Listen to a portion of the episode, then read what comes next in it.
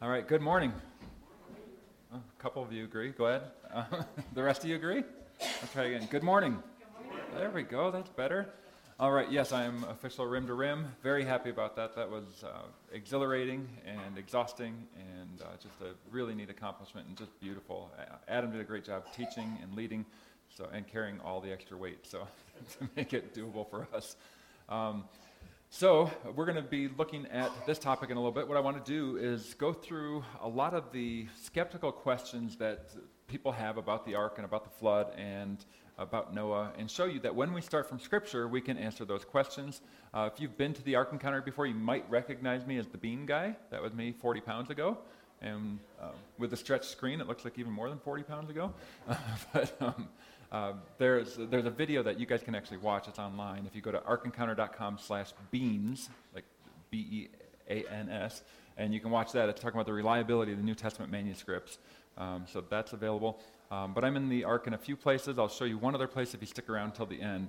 Um, and uh, I, I get to be part of a team that is so talented and does so many amazing things. I'm on the design team even though I don't design anything. I can't draw a stick figure, not very well. Um, not symmetrical at least, and I'm just, God gave me no artistic ability, but I work with extremely talented artists, and um, that they're the ones who produce everything you see in the Ark and in the museum. So let's jump into our topic then, and let me start by asking this, and we're going to we're going to address this multiple times in this presentation. Why does it matter? Why have we, Answers in Genesis, as a ministry, spent so, many, so much time, uh, resources, energy, to build this enormous structure in Northern Kentucky that looks like Noah's Ark? Well, there are a lot of ways to answer that question. Let me give you one of them. Um, did you know there are people who like to mock the Bible? And they love making fun of the Bible. You know what area they like to mock more than anything else? The flood and the Ark. They love making fun of this. And there are hundreds of cartoons online that you can find that are kind of like this, but I don't recommend going to look for them. Most of them are extremely vile and vulgar. Here's a couple that are kind of family friendly, so to speak, um, or at least tame enough to show here. And when we opened the Ark back on July seventh, two thousand sixteen, Adam, you were around at that time. Did you get to go to the the ribbon cutting and everything? So we had ribbon cutting. I think it was on July fifth. Then two days later, we did the, the that was like a soft opening. Two days later, we did the grand opening for the public, and um, we had protesters at the off-ramp in Williamstown, Kentucky. There were about eighty to one hundred people from the American Humanist Association. They had scheduled their national conference to be in Cincinnati to coincide with the opening of the Ark so they could come and protest. And they were holding up all their signs, and I had a buddy call me up, and he said, "Hey, Tim, I want to organize a protest the protesters protest." So say that five times fast. And what he, he said, what I want to do is buy him a bunch of food from, um, well, I'll tell you where he got it from. He wanted it from Chick-fil-A. Um, and then he wanted he got a whole bunch of um, sports drinks. It was going to be ninety-some degrees out, and he wanted to just give them food and drink and share the love of Christ. And he said, "Since you live not too far from Chick-fil-A, would you pick that up and bring it down, and I'll pay for it and everything? And then, since you're the guy that wrote all the signs in there, if they have questions, they can they can ask you about it." And I thought, oh, it's my first day off in about six months. I mean, that's a little bit of an exaggeration, but not much. Our team was kind of working around the clock. There was so much to get done. And I thought, okay, I'll I'll go down there for an hour, an hour. And I got down there, and um, they wouldn't eat the sandwiches because of where it was from. but um, three hours later, I was getting ready to leave after a bunch of really good conversations, and he said, "No, you can't leave yet. We're going to be giving twenty of these guys a tour, and you have to lead it." So that's what I got to do on opening day of the Ark Encounter. I got actually turned into twenty-one atheist agno- and agnostic protesters, and I loved it. All but one of them was very respectful as they were going through. I got to do a Q and A with them for about fifteen minutes on deck three. I got to share the gospel with them. And then about half of them had to leave because they were setting up for their conference. The other half stuck around, and we talked for another two or three hours and um, just had a fantastic day. In fact, I would do that every day of my life if I could. It was so much fun. Um, and I love this picture and the next one because look at their body language. Notice they're not screaming at me. You know what you got in the newspapers the next day? At the... At the protest site, there were about eighty to one hundred of them, I think I said. Um, most of it was like this, but the leader of that group grabbed one of the cameramen from the newspaper and ran right up in my friend, friend's face and screamed at him. Right then, they took the picture, and that's what goes in the newspaper. And, but that's not what it was like. It was more like this, and I like this picture, too. Notice we're talking, and and they're thinking through it. Why? Because we treated them with gentleness and respect. We treated them as human beings who are made in the image of God because that is who they are. Okay? They're very, very wrong about God's existence. They're very wrong about the gospel. But if all we do is shout and scream at them, how are they ever going to listen? How are they ever going to hear it?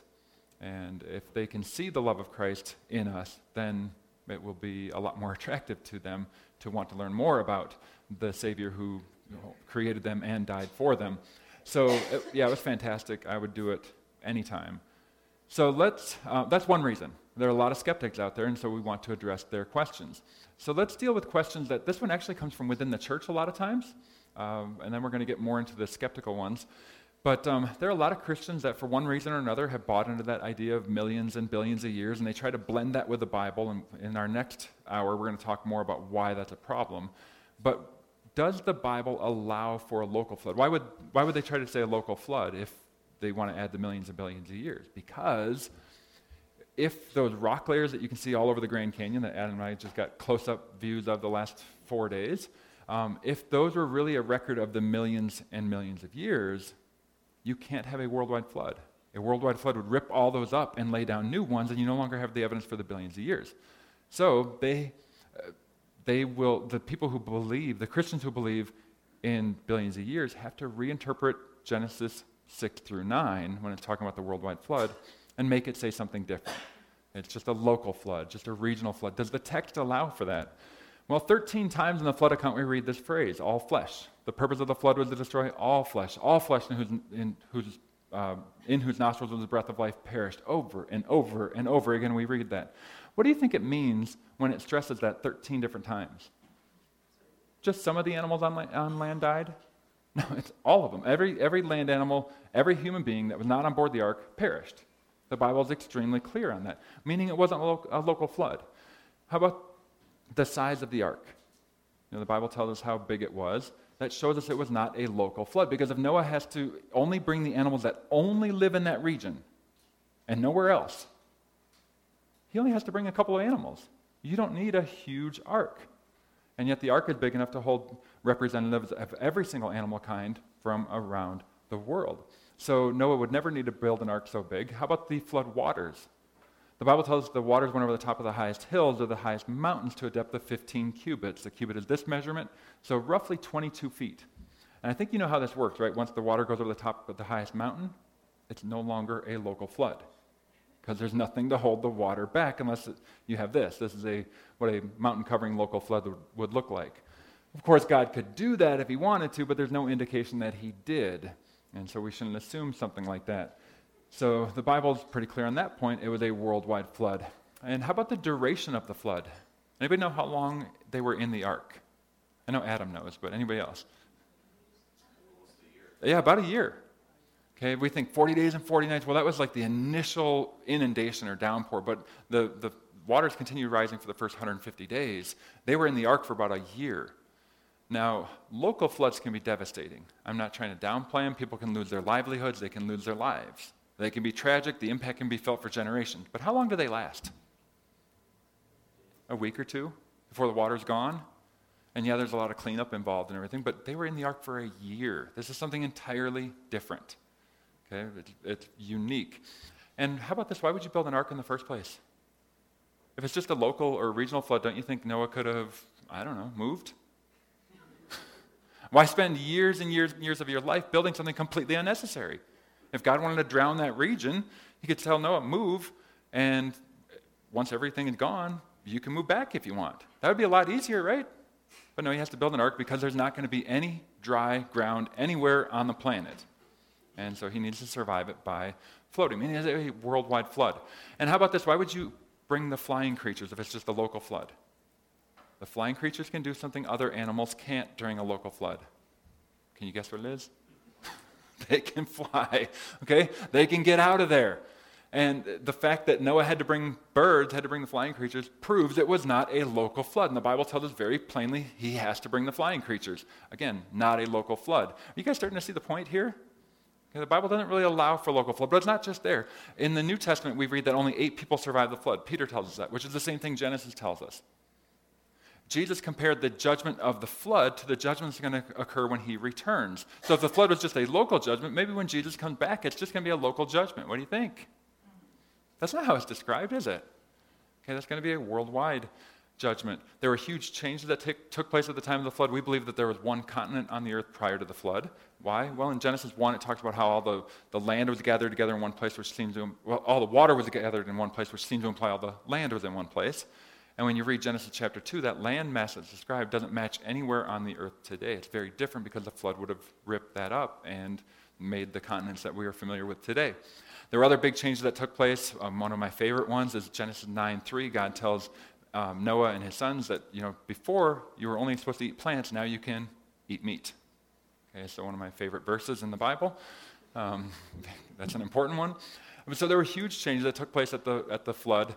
And I think the most important reason as Christians we need to understand this is a worldwide flood is because what happens after the flood. God puts the rainbow in the sky and says, this is a symbol of my promise to you that I would never again, never again, never again. Three times you read that phrase in that passage. Destroy the earth with a flood like this.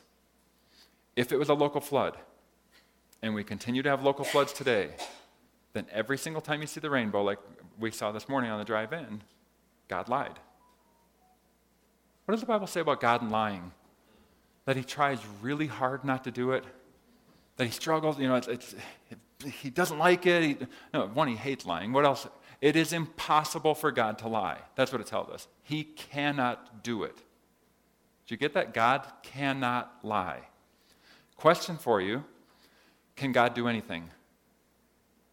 No.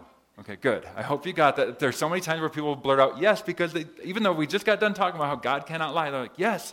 Why? Because we hear this in our culture a lot that, um, well, with God, all things are possible, right? Didn't, didn't Jesus say that? Yes. What's the context?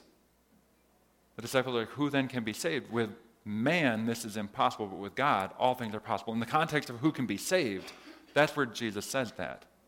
Don't pull that out of context and then make it seem like God can do anything you can possibly imagine. Look, God, there's a lot of things God can't do. He can't be a married bachelor. He can't make a square triangle. He can't cease to exist. And he cannot lie. Okay? He can do all things that are possible. All things that are consistent with his perfectly good nature. That's how we need to say that. So, all right, so the Bible is very clear on this point. It was not a local flood. It was a worldwide, a global flood. Every single part of the land was covered all at once by water. And you have terrific evidence right around here of that event in the Grand Canyon. So everybody in this congregation should be very familiar with that. And if not, you got to have Adam come and do some, do some teaching and take you on a long hike. All right, well, let's deal with questions that have to do with the construction of the ark. And we used to get these phone calls while we were building the ark. Adam, I don't know if you ever had to answer them, but they usually got forwarded to me. And some emails that I can't really call them love letters because the words that were in there you would not put in a love letter. And a lot of times they'd go, the phone calls would be something like this. How dare you make something like that? We've seen pictures of it, and you're not following God's word. You're compromising. You're trying to make it look like Hollywood. Why? Because our ark has a curved hull. And they're used to pictures like this. And they think, oh, it had to be a box. And they would say, they would say things like, the word for ark means box, and you guys are, are compromising. It's like, well, sorry, no, it doesn't mean that. The Hebrew word that's used there is the word teva. Now, it is true that in modern Hebrew, meant like a mailbox, they'll have their word for mail and then this word, teva. So it can refer to a box, but even that, mailboxes don't always have to be rectangular boxes, do they? Okay, so it's, we're not locked into the shape just because of this word. In fact, this word appears throughout the flood account and in, in, after that only two times in the entire Bible, both in Exodus chapter two. What's, in, what's happening in Exodus chapter two that uses the word ark or teva? Anybody know? Moses. Moses. Baby Moses is placed inside the ark of bulrushes. Does that have to be a box? No. Think about it. Unless you're in geometry class, and I know some of you guys have little flashbacks and nightmares. Sorry about that. um, don't remind me. Um, actually, I like geometry. Um, but unless you're in geometry class, most of the time the word doesn't tell you the shape of something. But oftentimes it'll tell you the purpose or the function of something. And in this case, Noah's huge ark and Moses' little bitty ark had a couple things in common, didn't they? They both floated, and they both preserved life. They're life preservers. And here's where it gets really interesting. Our, our lexicons tell us that it's most likely an Egyptian loan word, and it's from their word for, ready for this? Sarcophagus. Something they would put dead bodies into. Why would Moses, who grew up in Egypt and knew Egyptian, the, the language, his own name is an Egyptian word, um, why would he pick that word? What did the Egyptians think they were doing with that body when they put it in the sarcophagus? They thought they were preserving it for the afterlife. Now it makes a little more sense, doesn't it? And the Bible gives us the dimensions. It does not give us the shape. So as long as we're within the dimensions given in Scripture, then there's some, if you want to call it artistic license, there's some freedom to come up with a different design. We're not dogmatic saying it had to look exactly like what we designed. But it just, the Bible just gives the dimensions. If I told you I had an object up here that was five inches by five inches by five inches, what did I just describe? A cube? A pyramid? A sphere? You need more details, don't you? Because it could have been any one of those three.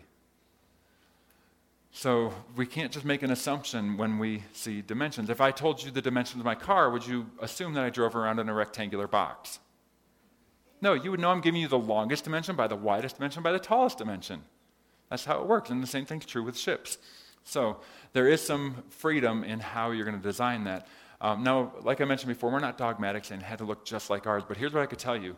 If it was built more like ours instead of that rectangular box, it would be a lot safer, a lot sturdier, a lot more secure, a lot more comfortable. The rectangular box would get turned side on into the waves, and the waves would continually batter the side of the ark. You would do this the entire time. Can you imagine? Five months of that. You'd want a lot of Motrin. Okay? Our ark, because of the way it was, is designed, would turn into the waves and would ride over them the right way. Okay? So it would be a lot safer. All right, how many people built the ark? Who says eight people? Noah, his wife, three sons, and their wives. Who's not answering questions today? Oh, you just did. I can't trust you guys at all because all right. um, a lot of people think it was eight people. Uh, who says just Noah? Hebrews eleven seven, by faith Noah, being divinely warned of things not yet seen, moved with godly fear and prepared an ark for the saving of his household. Does that mean that Noah's the only guy swinging a hammer? No, not necessarily. I mean, if you think it is, I've got a question for you. Did Solomon build the temple? Yes and no, right? He didn't. We know he didn't quarry the blocks. We know he didn't cut the timbers. We know he didn't do any of the actual building. But he's in charge of the project, so you can say Solomon built the temple. And in the same way, it could be very similar with Noah. Now, I happen to think he actually was out there swinging a hammer, but I don't think he was the only one. I had a skeptic one time say something to me, do you really think some nine hundred-year-old guy built this all by himself? Like, no, he was in his five hundreds. Read the Bible. Come on. Um, who, what about Noah's extended family members? Could they have helped out? I mean, his father, Lamech, dies five years before the flood. His grandfather, Methuselah, dies the year of the flood. If they happen to live in the same area, which we don't know if they did, but if they did, couldn't they have helped? Or other family members? What about construction crews? Could he have hired people to work on it? And some people think, no, because nobody else believed him. Why would that matter in terms of working on a job if there's a paycheck involved? And think how amazing that would be for Noah. Hey, guys, I'll pay you as soon as it stops raining. Okay. I'm just kidding. Yeah, he wouldn't have done that. He was a righteous man, but the bank maybe didn't get their money back. They wouldn't have existed anymore. Um, when we were building our ark, I took this picture. Now notice in the background, the ark is not done yet. And in the foreground, anybody recognize this little symbol here on this car? It looks kind of like the Jesus fish. We got some squiggly lines coming out of it, and it has three letters in the middle, F S M. Anybody know what that stands for? It's, it's the spaghetti. Uh, it's called the Flying Spaghetti Monster. Okay, so the skeptics have made their own little symbol, their own little quote-unquote religion to mock Christianity and the Jesus fish. And so they'll say, you guys believe in some cosmic sky god zombie Jesus, and there's no evidence for him, unless you count the hundreds and thousands of people who walked with him and talked with him and saw him. They saw him die on the cross. They saw him alive again after he died. If you don't count all the evidence for Jesus, there's no evidence for Jesus. It's amazing how that works, isn't it? Okay, and that's what they do. Um, but... They'll say, so we're just going to say the Flying Spaghetti Monster made everything. And they made up their own little religion. They call it Pastafarianism. A few years ago in the state of Colorado, a woman sued the state so she could wear a colander on her head. Get it? Colander, pasta, clever, right? Uh, for her driver's license photo. And then two years ago in the state of Alaska, there was a town hall meeting that opened with a prayer to the Flying Spaghetti Monster, all to mock Christianity and Jesus Christ. Obviously, the person who owned this car did not agree with our message. but they could work on the project, and it would give us an opportunity to witness to them.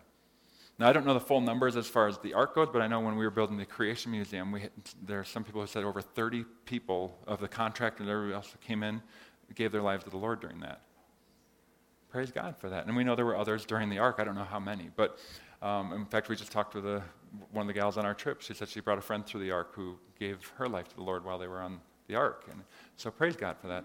But um, uh, yeah, again, obviously that person didn't agree with our message, but they could still work on the project. The same sort of thing could have been true in Noah's day, and it would give him a chance to warn them of the coming judgment. So how many people built the Ark? The answer is, we just don't, Noah. All right. No more of those today. All right. Um, we would get these calls all the time. Are you guys going to build the Ark out of the same thing that Noah did? And I'd say, yeah, wood. No, no, no. Are you going to make it out of gopher wood? Good question. What's gopher wood? Okay, it's used one time in the Bible, Genesis six fourteen. And older men, you don't have to come up to me later and say, I know what gopher wood is. Okay, I've heard the joke a billion times. So I know some of you were thinking it. But um, so what's what's gopher wood? Well, there's some Bibles that say cypress. Some people have guessed cedar. You know what they're doing when they make these guesses? They're looking at the Middle East today, somewhere in the area where the Ark landed, and they're saying, what sort of trees grow in this region that would be suitable for building the Ark? What's the problem with that? Just because the Ark landed there doesn't mean that's where it started. In fact, that whole world was completely destroyed. That's what Peter tells us. That world was that world that existed before was flooded with water and perished. Okay, it's a completely different world. So they're assuming a local flood, Ark goes up and goes right back down, and so just look in that region. That's not how to do it. Okay, they're denying or not accounting for the flood. So the truth is we don't know what gopher wood is or was. We don't know if it e- is even still around today, if it got replanted after the flood. Here's what I can tell you. If it did get replanted, so some of the seeds were floating around and got replanted, and if today some of the descendants of that gopher wood is what today we call Douglas fir or Engelmann spruce, then we built our Ark out of gopher wood because those are two of the major timbers in the Ark, but I don't know that. Um, So, in fact, if you want to find out how much we don't know about gopher wood, you can read my four thousand word article all on how much we don't know about gopher wood. It goes through all the different scenarios or different guesses that people have come up with and shows why we can't really demonstrate that or prove that. Um, ultimately, we're not sure what it is. Sorry that so many of mine are, my answers are, we're not sure. We're going to get to somewhere we are sure. All right, how about this one? How long did it take to build the Ark? Who says one hundred twenty years? Okay. Got one brave soul, a couple. Okay, that comes from Genesis six three. The Lord said, my spirit will not strive with man forever, for he is indeed flesh, and his days shall be one hundred twenty years. And so a lot of people think this is a countdown to the flood. One of the problems with that is that the flood is not mentioned for another uh, fourteen verses. The Ark is not mentioned for another um, eleven verses. So this is in a different context. So nothing in here says this, even if this is a countdown of the flood, and there's a different interpretation as well, but even if you do count that as a countdown of the flood, nothing here says Noah started building the Ark at this time. Some people think it was one hundred years. Why? Because in Genesis five thirty-two, it says that Noah was five hundred years old when he begot Shem, Ham, and Japheth. So when the oldest son was born, Noah was five hundred. The flood comes when he's six hundred, so there's a hundred-year window. And so some people think that that's how long it took. One of the problems with both of these views is when God says, Noah, build the Ark, he says, it's going to be for you. I'm going to make my covenant with you, your wife, your sons, your sons' wives with you. Sounds like the boys are already grown up and married when God said, Noah, build the Ark. So how long would that be? Well, you got to give, it's got to be less than one hundred. Well, how much less? Well, how long did it take for the three boys to be born, to grow up and get married? Maybe twenty-five to fifty years? Subtract that from one hundred, you have a maximum build time of about fifty to seventy-five years. And maybe it doesn't even take that long. Can you imagine building something out of wood for fifty years? You start way down on one end, and fifty years later, you're way down there, and you finally finish up. What do you have to do back here? Repair, okay? Wood doesn't do a great job out in the elements, so maybe it's not even more than a decade or two. All right, how did Noah find all the animals? Oh, the skeptics love this one. Do you really think some old guy traveled all around the world grabbing all the animals and bringing them back, and they're checking off the list and like, oh, we forgot the koalas. Shem, it's your turn, go get them. Is that what we think? No. All we have to do is what? Read the Bible. Go back to Scripture. What does it say? Genesis six twenty, of birds after their kind, of animals after their kind, two of every kind will come to you. Did you get that? God is sending the animals to Noah. He doesn't have to go looking for them. This is an important point to remember. If a skeptic ever challenges you on Scripture, and they will, and they always, if they'll say, well, there's a contradiction in the Bible because it says this and it also says this, don't take their word for it. Let them show you. Hand them a Bible and say, can you show me where that is? Most of the time, they have no idea. They're just repeating stuff that they've heard. But what if they ask you something and you're not sure how to answer? What if they show you something, you're like, well, yeah, that is a tough one. I don't know. What do you, what do you say? You bluff your way through it. No, don't do that. Okay? Too many people do that. Do you know what you can say? I don't know. You can say that. You say, I don't know. That's a good question. But I bet there's an answer. Let me look it up. In fact, better, why don't we go try to find it together? Wouldn't that be a better approach than just bluffing? Okay? Think through it and give them a good answer. All right, so Noah doesn't have to go finding all the animals. God sent the animals to him. All right, the big one. How did Noah fit all the animals on the ark? Oh, the skeptics love this one.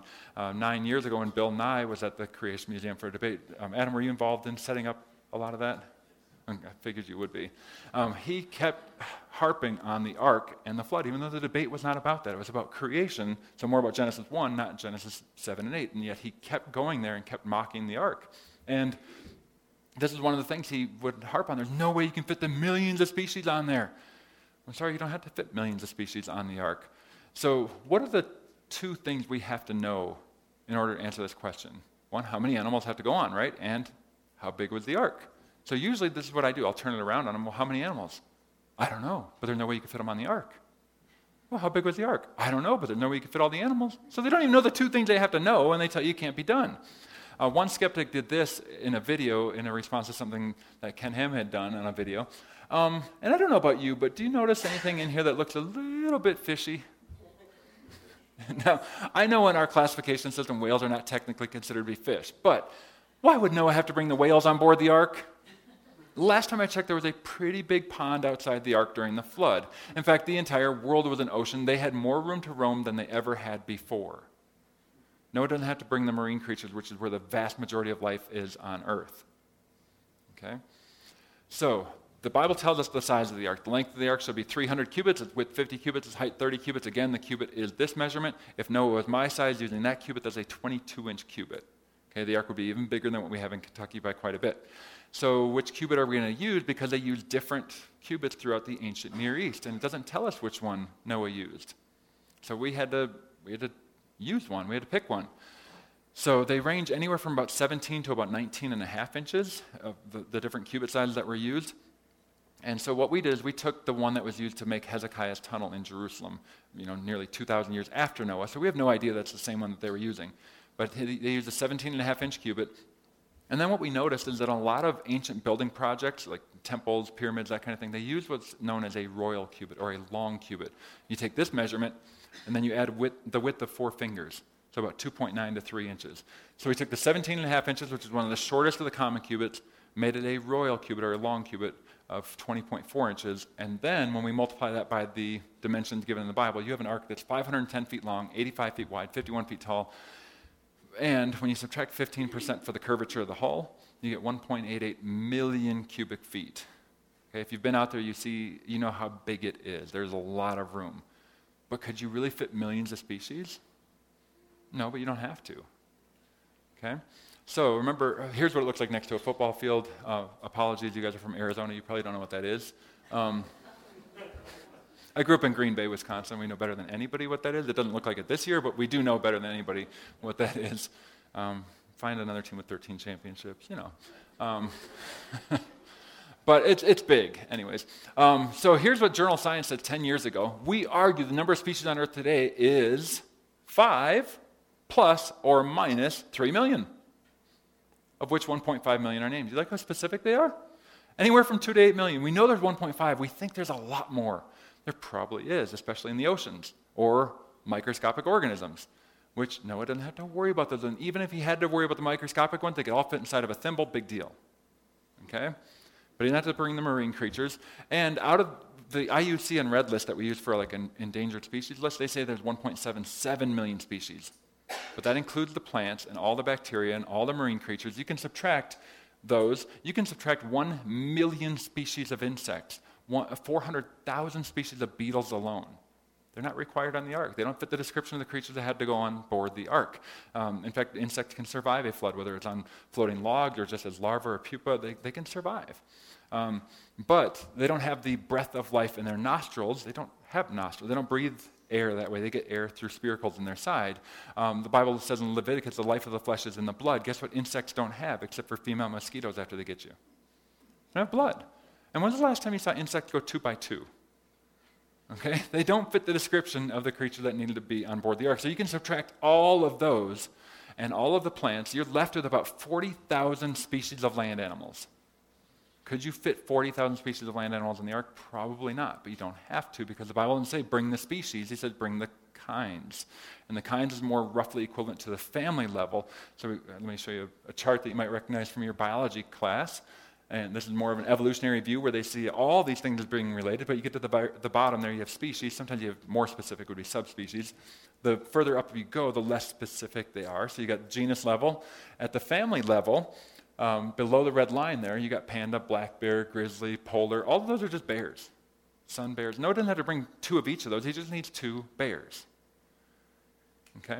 And so you can see how he didn't need to bring forty thousand species. In fact, he only needs to bring about fourteen hundred kinds, and that's a very high estimate, as I'll show you. So he doesn't have to bring two of each of these. He just needs two of the ceratopsid kind. He doesn't need two of each of the Tyrannosaur species. He needs two of the Tyrannosaur kind.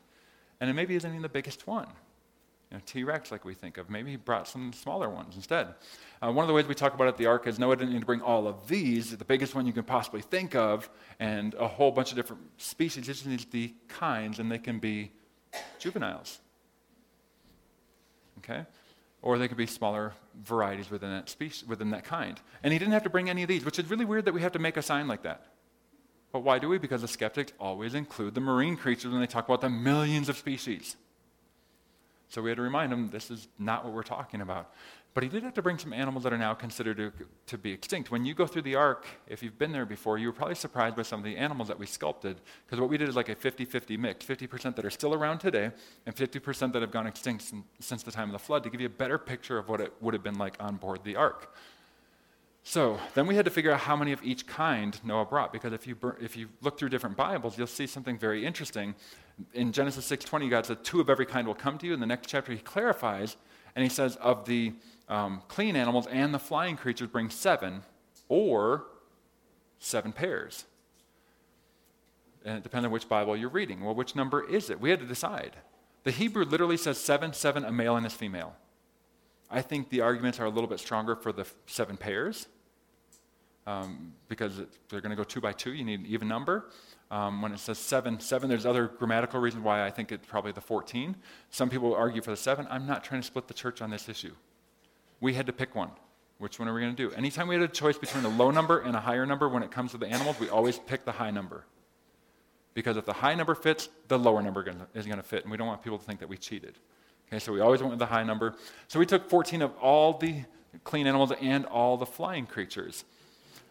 And uh, we also practice what we call splitting rather than lumping. When you're trying to determine what animals belong in a kind, if they can interbreed, same kind. You know, you got your, your donkeys and your horses and your zebras and everything, same kind.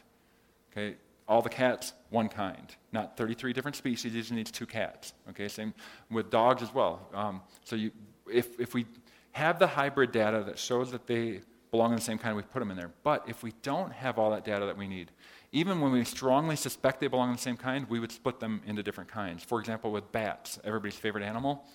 Um, there are eighteen living families of bats in the world today, and another six extinct families of bats that we've identified. So twenty-four families of bats. We strongly suspect they all belong to the same kind. They have very similar capabilities, at least the living ones still do. Um, they have, uh, and it, does, it doesn't matter whether it's mac- micro or macro bat, they still have certain capabilities that are all similar.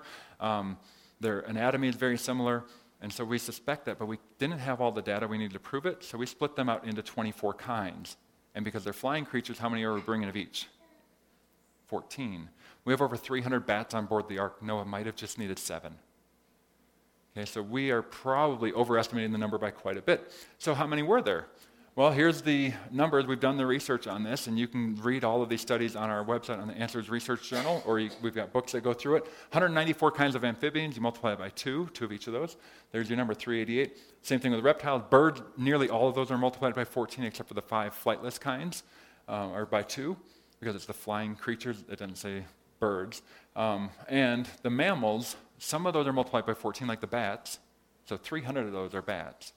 And then uh, the sheep, the sheep-goat kind, which is a clean animal, and then the cattle is also a clean animal. So those ones, uh, and strangely enough, giraffes actually b- would be identified as clean animals too. So when you saw the pictures of the ark with the two giraffes, they actually needed seven or fourteen of them, and not just two. But um, the mammals, there's your number for that. Does that add up to millions? Anybody really good at math? No, it's nowhere near. Oh, but we don't have all the extinct ones yet. Okay, let's put those in there. There's the number. Does that add up to millions? It's not even close. How many is it? Total of under six thousand eight hundred animals. And again, that number is a high estimate. It's probably somewhere in the four thousands. Fewer than fourteen hundred kinds. Could you fit those on board the ark? In fact, when we ran the numbers, we figured out how much water, how much food, how much cage size, all, all that kind of stuff, how much floor space. Everything fit just right. Wouldn't you expect that? Who's the one that told Noah how big to build the ark? God did. He knew how big it needed to be. It's not, he's not going to have him make it way too big so that Noah's spending many, many extra years building something completely unnecessary, and it makes it a lot harder to keep it afloat. He's not going to tell them to make it too small, so when they're checking off the list and they're like, we're full, sorry unicorns, I guess you don't get on. Okay, and now we know what happened to the unicorns. Okay, we're going to come back to them in a little bit. But um, they were just right, like Goldilocks, all right? So, and if you want to see a list of every single animal kind required on the ark, there it is. We've had that sign in the ark for about six years. I haven't had a single person contact us yet and say, by the way, you're missing one. We did have one young man who contacted us and said, you have a duplicate, one name way down here and one name way up there. Some people's brains work very different than mine because these are all like eight-syllable Latin words, and he was right. So there, there's a typo. I'm blaming my assistant on that one. So he handled most of the animal-related stuff, and when he gave me this list, I said, I'm not checking that. You're checking that. I've got other things to do. Um, But yeah, it's a great sign. Goes through all that. All right, well, what about dinosaurs on board the ark? A lot of people scoff at the idea. They hear it and they think that's just ridiculous. There's no way they could fit. Or the whole idea that they were even around at that time. Why would you think they had to go on board the ark? Of course, that's not Noah's ark. That's more like a little bathtub ark. Uh, were they required on the ark? Well, they were land animals. And as long as they were alive at the start of the flood, that means they would be required on the ark. Were they alive at the start of the flood? Um, I'm going to ask Adam real quick to speak up on this one. Where do we find the fossils of dinosaurs? Yeah. Which were laid down by the flood. Okay, so they were alive at the start of the flood, meaning they would be required on board the ark. Representatives would have been. So when you explain that that wasn't the ark, that the ark was really big, some people think, okay, I get it, but really Argentinosaurus? That thing could weigh fifty to eighty-five tons. That's what they estimate. Massive creature. Um, yeah, when it was fully grown. What about when it was younger? Okay, not that big. And in fact, at one point, it was only about the size of a football. Okay, I'm not saying that Noah took two eggs and rolled them up the ramp, hoping to get a pink one and a blue one, because if he didn't, we know why they went extinct. Um, I know that goes against prevailing wisdom today, but it still works that way. Um, and but after they hatch, they're not a whole lot bigger. Okay. So why bring the smaller ones? Well, obviously they take up less space. They eat less. They have less waste. You're thankful for that if you're in charge of cleanup. They are more durable. What do I mean by that? Well, because I am getting very close to the decade that starts with number five. If I happen to trip and fall up here, what happens?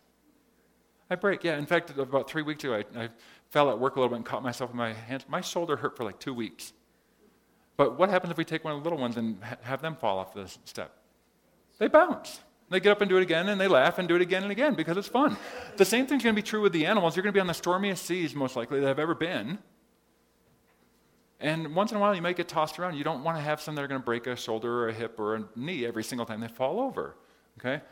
Um, bring the juveniles, they can survive that. And the younger ones are going to have many more years to reproduce after the flood. You don't bring the oldest ones that can't have babies anymore. Okay? So there's a lot of reasons why you bring the smaller ones. By the way, the average size of an adult dinosaur is estimated to be about the size of a bison. So like a large cow. Could you fit fifty to ninety, that's how many dinosaur kinds we think there were, fifty to ninety large cows on board the ark, pairs of large cows? Yeah. Okay, there's room for that. All right, what about unicorns on the ark? You thought I was kidding when I was talking about unicorns. Why would I bring that up? Because there are some Bibles that use the word unicorn, like the King James Version. Will the unicorn be willing to serve thee or abide by the crib? And the skeptics love that. In fact, they use this verse and other ones like that to say, look at you Christians believe in fairy tale creatures, and uh, it's just mythical or mythological. It's so obvious that this is fake. Um, except for the Bible's talking about a real animal. No, not a white horse with a horn on his head. For the next sixty to ninety seconds, get that image out of your head. And just think through what the Bible is describing here. See, see if you can figure out what kind of animal is being described. So it's a creature with great strength, Numbers twenty-three tells us. It's not suitable to put near children, near the crib or anything. It's just way too big and powerful, like a bull in a china shop. Uh, you would never hook up your plow to it. It's too strong. Don't you think the white horse with a horn on its head would be really good for a plow? Yeah, it's not talking about us. It's a different creature. There's a, the young variety can skip around. There's a one-horned variety of unicorn, and get this, a two-horned variety of unicorn. Ready for this? Um, my horn shalt thou exalt like the horn of a unicorn. There's the one horn. Ready for the two horn? In Deuteronomy thirty-three, his glory is like the firstling of his bullock. His horns are like the horns of, that word in Hebrew is singular. The horns of a unicorn is what it should read. And look what it goes on and tells us about those horns. They are the thousands or ten thousands of Ephraim. They are the thousands of Manasseh. In other words, one horn stands for ten thousand. One stands for thousand, meaning one horn is... What is it? One horn is bigger than the other. Can you see that? Can you guys think of a creature that fits that description really well? How about something like that? So the Indian rhino, or I'm sorry, the black rhino there in the front is, uh, the Latin name is Dacerus bicornis. The Indian rhino, one-horned variety, do you know what its Latin name is? Rhinoceros. Anybody want to guess the next word? Unicornis. You know what they called rhinos back in sixteen eleven when the King James was translated? Many people called them unicorns. In fact, if you look at another Bible that was finished just two years before the King James was translated, the Douay-Rheims version, that's the Roman Catholic Bible into English. The Old Testament was done in sixteen oh nine. Here's what it says, same verse, his beauty is the firstling of his bullock, his horns as the horns of a rhinoceros. If you put the word rhinoceros every time the King James says unicorn, it will make perfect sense. Okay, it's not talking about a fairy tale creature. It's talking about a creature that we know. It's just that language changes over time, and you have to be aware of that. And yet skeptics will use that fact, the fact that language changes, to mock the Bible. So be prepared for that. So did Noah bring unicorns on board the ark? Well, we put some on the Ark Encounter. There they are. Okay? And there's a sign explaining the things I just shared with you. And here's a picture of me on opening day telling twenty-one atheist and ag- agnostic protesters all about the unicorns on the ark so they'd stop using that stupid argument. Okay? All right, so let's deal with some misconceptions, and then we'll look. We'll close by looking at the um, some of the behind-the-scenes that I want to share with you, uh, that some of the things that we got to do. So you're looking at one right there. That is not Noah's Ark. Okay, I know they're exceedingly cute, these little bathtub ark things. They're adorable, but be careful with them. Um, I'm not, I don't want to condemn anybody who's ever used it. That's not my point. But if you train young people thinking that's what Noah's Ark is like and they never learn anything different than that, they're going to see it as a fairy tale. Okay? I like the way Dan Letha put it. Uh, he said, only an ark of biblical dimensions could survive a flood of biblical proportions. You see, if that's what the ark looked like, none of us would be here today. No more land animals either. Most importantly, one of Noah's descendants who also worked with wood, they called him the son of a carpenter, never would have come to this earth to be born of a virgin, live a sinless life, and then die on the cross for each one of us, and then rise from the dead three days later. And there'd be no salvation for anyone. What Noah was doing was building the most important ship of all time, and I think it's important that we at least try to get it right. Okay? Um, some people say you can't build a wooden ship this large. In fact, when Bill Nye was at the Creation Museum, uh, you know, the guy who plays the science guy on T V, he's not a scientist. I think you guys know that, right? Um, that's just his acting role. Um, but he argued that you can't build wooden ships that large. In fact, he said, my ancestors were shipbuilders in New England back in the late eighteen hundreds, the early nineteen hundreds. The largest wooden ship that was built at that time was, and he said, ever built, was the Wyoming. It's four hundred thirty feet long from tip to tip, so not quite the size of the ark, but it's getting there. And he says, the problem is when they put the Wyoming, Wyoming out, it started um, twisting and bending and springing leaks, and then it sank, and all fourteen people on board were killed. And that's true about the Wyoming. But he left off some really important details, like it had six different masts, which would have all sorts of different um, concerns and different um, you know, stresses on the hull and everything. The ark didn't have any of that. But here's the really important detail he left off. The Wyoming carried thousands of tons of cargo back and forth and back and forth across the Atlantic Ocean for nearly fifteen years. Why do you think he left that detail out? Because you can build wooden ships that large. There's just certain challenges that have to be overcome, but if you know what they are, you can overcome them. So if you can build one that's almost the size of the ark and it can float for fifteen years, do you think you can build one a little bit bigger that would float for a maximum of five months before it lands on the mountains of Ararat? Yeah. Um, some people say the Bible just copied ancient flood myths. We have a whole exhibit at the Ark Encounter about this. There are flood legends from around the globe. Some people count over five hundred of them. I know there's over two hundred because I read that many just for this exhibit. Uh, all the places where you see a little word there with a little symbol, all of those are different flood legends that sound very similar to the biblical account. All the ones that have the illustration with it, you can read a summarized version of their flood account in the exhibit. And one thing that's really interesting is there are a lot of similarities to the biblical account, but there's also distortions from it. But what's also very interesting is that when you look around the globe, there are many traditions and legends from these ancient people groups that man was made from the dust of the ground or from the clay, and then the Great Spirit comes along or this wind comes along and makes him alive. What does that sound like? Kind of like Genesis two, doesn't it? Man was made from the dust of the ground. And then in so many of these cultures, the reason that man dies or the reason that man has become wicked has something to do with a tree and or a serpent. We find that all over the globe. And it's not because missionaries went there. This is a tradition that has been handed down for a very long time. We also find twenty-three different legends that sound very much like the Babel, uh, Babel account. And then no Abraham legend. No similarity to Abraham, Isaac, Jacob, nothing from then on. Why do they seem to know about Genesis one through eleven but nothing else? What happened in Genesis eleven? Babel. Those people had a shared history. Noah's family got off the ark. Their descendants went and started building the city and the tower. They had a, the same common history at that point. And then they separated and went their different ways with different languages, and they passed their traditions on generation after generation after generation. It gets distorted like the telephone game, but that kernel of truth is still there. That's why we find this and all those other details from Genesis one through eleven. That's exactly what we'd expect to find, and we do, because the biblical account is true.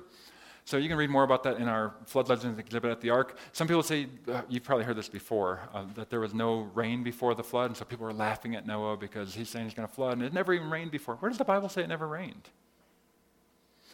Well, there is a verse, and I'm putting this as a possible misconception. I'm not trying to split the church here. I just want you to recognize the context of where this verse comes from. Genesis two five, before any plant of the field was in the earth, and before any herb of the field had grown, for the Lord God had not caused it to rain on the earth, and there was no man to till the ground. Before God made man, it had not rained yet. That's what that verse says. Is it safe to extrapolate for the next sixteen hundred plus years and say it never rained? I don't think so, but some people think it is. I don't want to start a fight on that one. That's not the point. I just want you to see the context of where that is found. Okay? So the Bible never specifically says it never rained before the flood. It doesn't say there were no rainbows before the flood. It doesn't say that either. Well, but didn't put, God put the rainbow in the sky after? Yes, he attached special significance to it at that time. So let me ask you a question. When Exodus chapter twelve with the Passover lamb, did he invent lambs at that point? No, it's just now there's a special significance attached to those lambs, okay? God can take something that already exists and attach special significance. There's other things like that as well.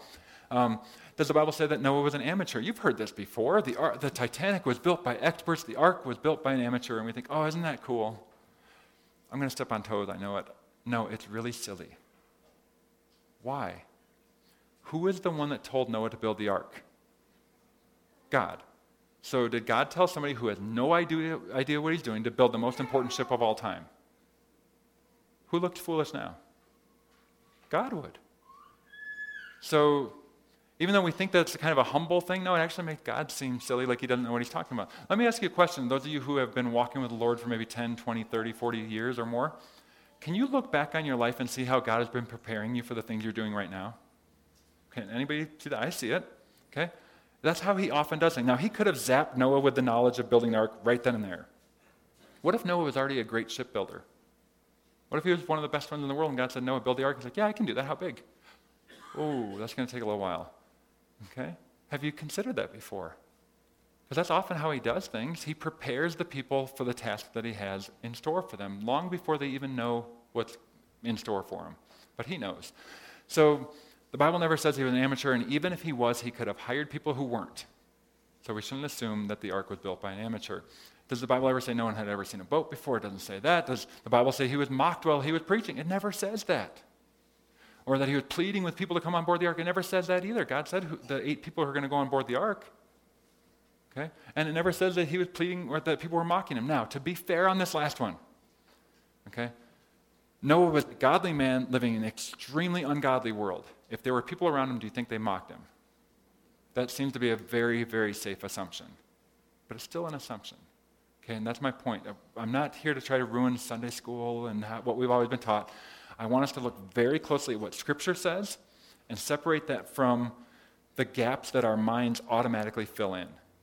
Because that's what happens when you're reading something. You're trying to picture what it might be like. If I said David and Goliath, a lot of you just got a picture in your mind. And it's probably wrong when you're thinking about David. He was not a little guy. The Bible never says that.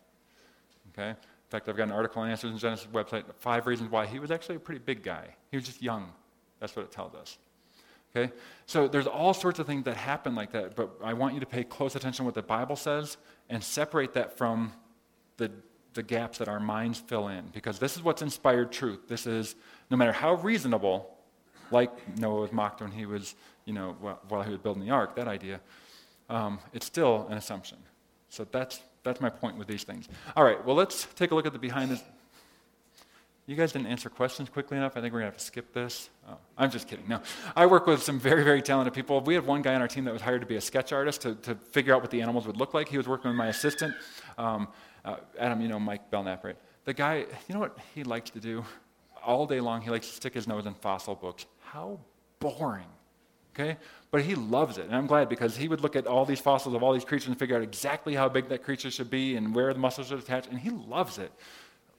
Boring. Um, but uh, so we're going to have some very realistic looking animals because he's so detailed. Anyways, we hired this guy to work with him and sketch the animals, figure out what they should look like. And so they were doing that. Obviously, the sketching is a lot quicker than the sculpting. So he got through with the sketches. They would hand it off to the person who's designing them on the computer, and then they would three D print them, or they would send them to a C N C machine, or however we're going to make that creature. And so they came up to this guy and said, hey, we're, you're done with the sketches. We're kind of behind on sculpting. Can you help us? And he said, I've never sculpted an animal before. And I said, okay, well, you can practice on this little dog or wolf head, and we'll teach you. And he did this wolf, and it looked really good. And then they gave him a creature called Thylacosmilus, and it's, it kind of looks like a saber-toothed cat.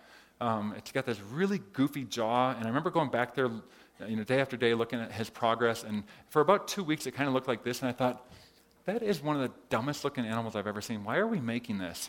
And then he finished, and I thought, that is one of the coolest-looking animals I've ever seen. I'm really glad that we made this. Those are the first ones he ever sculpted. And we had to rough them up because they looked too good, and we had to make it look like they had been on the ark for a while. Okay, it's ridiculous how talented some of these guys are. He also worked on these one called Theosodon, uh, Entelodonts as well. Um, this is a picture of my favorite one. Anybody know what that creature is? Uh, the one on the right? That one is, you know back there? Nope, think bigger, much, much bigger. Yes, it's Tyrannosaurus rex, but it's a juvenile, okay? So it's a little one. And um, the reason it's my favorite one is because it's the one that I sculpted. Do you believe that? You shouldn't. I told you I can't even draw a stick figure very well, okay? The truth is, I did go back there one day, and they let, they let me make like six little impressions on his foot. Sculptor. Okay, and then they probably went and fixed it. Um, but that's a juvenile T-Rex. Uh, we have a lot of fossil evidence about how big they would be. We don't know exact coloring and all that kind of thing, but you can use modern reptiles to kind of make guesses about that. Um, we got one guy on our team who spent two months building this Tower of Babel diorama under construction. There's one thousand little three D printed figures. There's three hundred animals. All everything you see in that picture uh, for the diorama, except for the grass and the dirt, was three D printed. And it was pretty new technology at the time, so he sat there day after day for like two months painting these things. Look at the detail he put on every one of these little guys. Why? So that by the time it's done, it would look spectacular. It would look like that, because he believes, like the rest of our team believes, that everything we do should be done unto the Lord. We should be giving him our best. And it is so amazing to work with a team like that. It's so cool. And to work with a ministry that allows us to spend enough time to do things with excellence. So uh, we, Travis is the guy in the dark there on the left. Uh, he was kind of in charge of the three D print, printing, which was a very new technology when we built the ark. Now everybody's using it. We're using it for the Jerusalem model, which is our ne- next big project. So he designed this little turnstile, and he puts you can put the person there. They can do their pose. And then he's slowly spinning her around with his foot. Meanwhile, in his hand, his left hand, he's holding something called a Kinect. If you have an Xbox, it's something you can get that tracks your motion.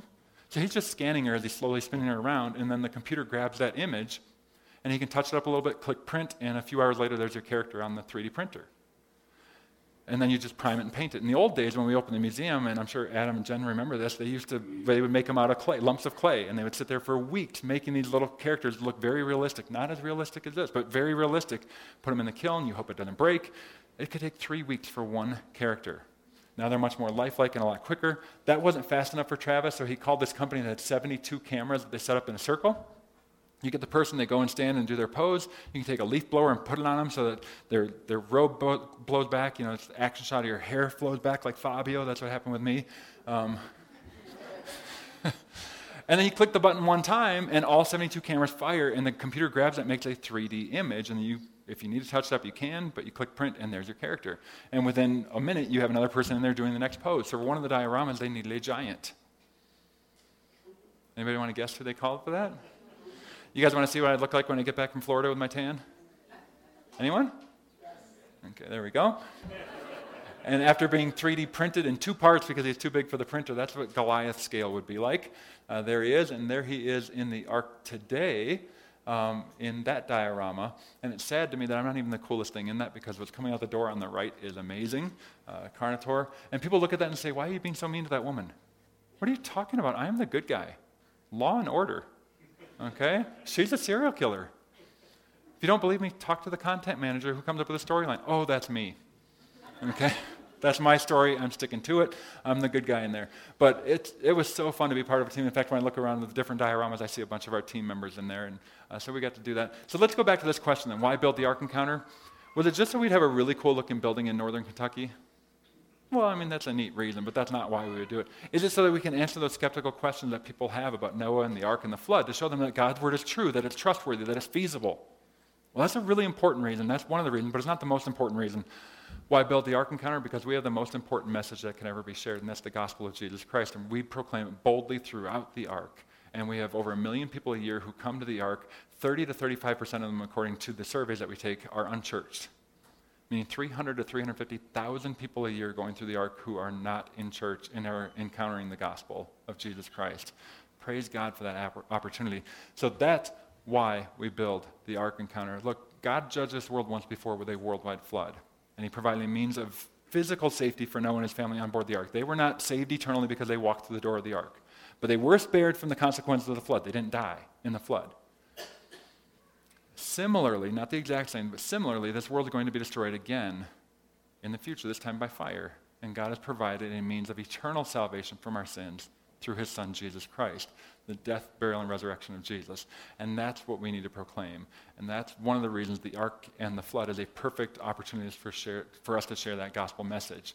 So that's why we build the Ark Encounter. Um, so real quickly, I went right to ten thirty, so we're just about out of time. I'm going to. I don't. I didn't have room in the uh, airplane or anything to bring a bunch of my books. I've written over uh, two dozen books or co-authored some of those. Um, so some of the ones that I, I was able to take care of, like that I have the rights to, I put on a digital uh, flash drive that you guys I have available. I have some of them available here.